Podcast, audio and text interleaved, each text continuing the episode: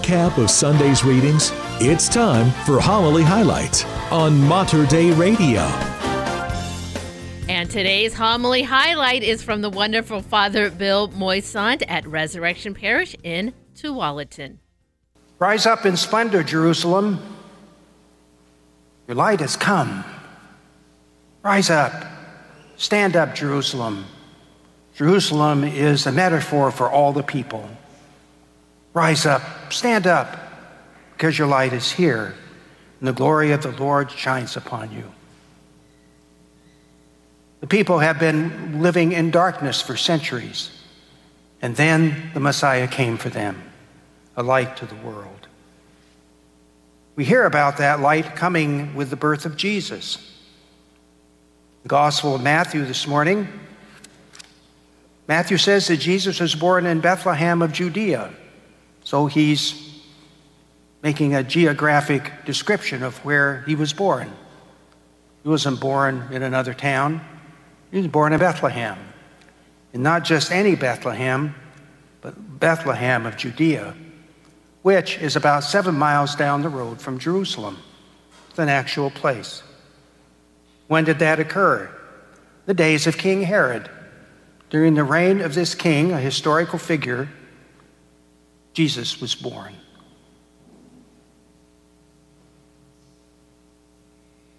The first manifestation of Jesus was to the Jewish people in the person of the shepherds.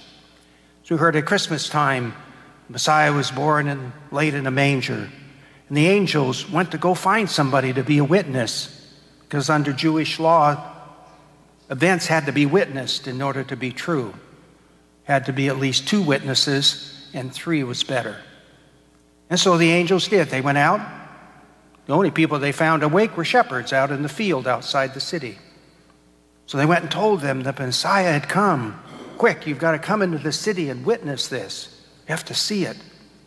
And so, sure enough, the shepherds came into the city in the darkness, even though they weren't supposed to be there. And they searched for the child laying in a manger. The second manifestation of Jesus is to the Gentiles. An event we celebrate today, the coming of the Magi. In Greek, it's, the gospel says, Magoi apo anatolon. Magi from the place where the light rises. That's what that means. English, we translate it as the east. But it's where the light rises. Magoi.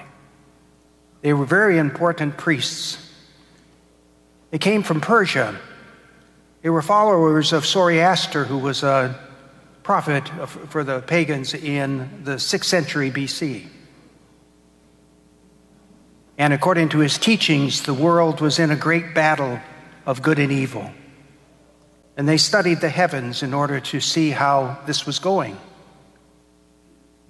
So the Magi were Zoroastrian priests. And one day, when they were in Persia, which is over by what's now Iran, they saw a movement in the sky. Something was moving. What was it? Looked like a star, but it was traveling. And so they pack up and follow it. Let's see where it goes. So they that followed that star all the way to Jerusalem. Could have been a journey of up to two years in order to make that journey on foot or on horses or camels. But as we heard in the gospel, they arrive in Jerusalem and ask the question Where is the newborn king of the Jews? Where is he? We saw a star, so we know that's what that indicates is that a king has been born. Where is he? Well, that was big news to King Herod since he was king of the Jews. Not happy news either because he did not like competition. And so the Magi meet with King Herod, and he consults with his scholars, and they look into the prophets and say that The Messiah would be born in Bethlehem of Judea.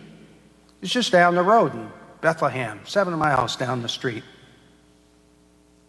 And so here it says, uh, Why don't you go look for him? And if you find him, you come back and you tell me, because I'm going to go do him homage. Yeah, he'll know how to take care of that competitor. And so the Magi leave for Bethlehem and they see the star again, and it's still moving. And it takes them to where the Christ child is. He's in a house, he's not in the manger. That's been long ago. This could have been up to two years later. And so they find Mary and Jesus in a house. Joseph is very likely there because the culture would not have allowed three men, or how many there were, be by themselves in the room with a woman without adult, without male supervision. So Joseph is certainly in the background. And so they come in and do Jesus homage, recognize him as the new king of the Jews, and they give him kingly gifts gold, frankincense, and myrrh. And so now it's time for them to go home. And so one option was let's go back to Herod and tell him what we found. But in a dream, they're told, no, don't do that. Instead, you find another way to go home. And they did. The third manifestation of Jesus we celebrate tomorrow in the baptism of the Lord. Usually, through the years, we have baptism of the Lord as a, on a Sunday. We celebrate that, and then that's the end of Christmas season. But because Advent was so long this year, that it is tomorrow on a Monday baptism of the Lord. So, tomorrow evening, with evening prayer, Christmas season is over. And we enter ordinary time. When you come next week, it'll all be green. And we'll be in that ordinary time until Lent. But we celebrate the manifesting of Jesus not simply to the shepherds or to the Magi or, or to the people around the River Jordan. We celebrate his manifestation today to us. This is a now celebration. This is occurring right now. That Jesus is being manifested to you in a new way through the Gospels, through the Scriptures, through the sacraments, through the community, through the church. This is a new place we have never been before. We have journeyed through Advent, through the Christmas season. Now, what do we do? Have we learned something? Have we picked up new behaviors? Have we become more like Jesus? Have we put that time to good use so that when the Christmas season ends tomorrow evening and we enter into ordinary time, we do it in a new way, new way of thinking, a new way of treating other people, a new way of being? Because if it didn't make any difference, what was the point of it all? Why would we do Advent and Christmas journey if it didn't matter? So it's important that we recognize how we have changed.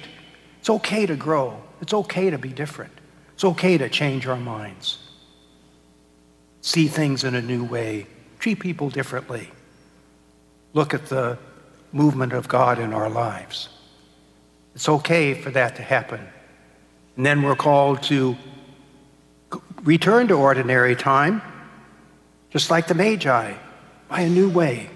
Don't go the old way. Don't go back, back last before Advent started. Keep going forward. And so, like the Magi, we too move on into ordinary time. We don't do it in the old way because we return to ordinary time by a new way. And that is our homily highlight from Father Bill Moisant, pastor at Resurrection Church in Tualatin.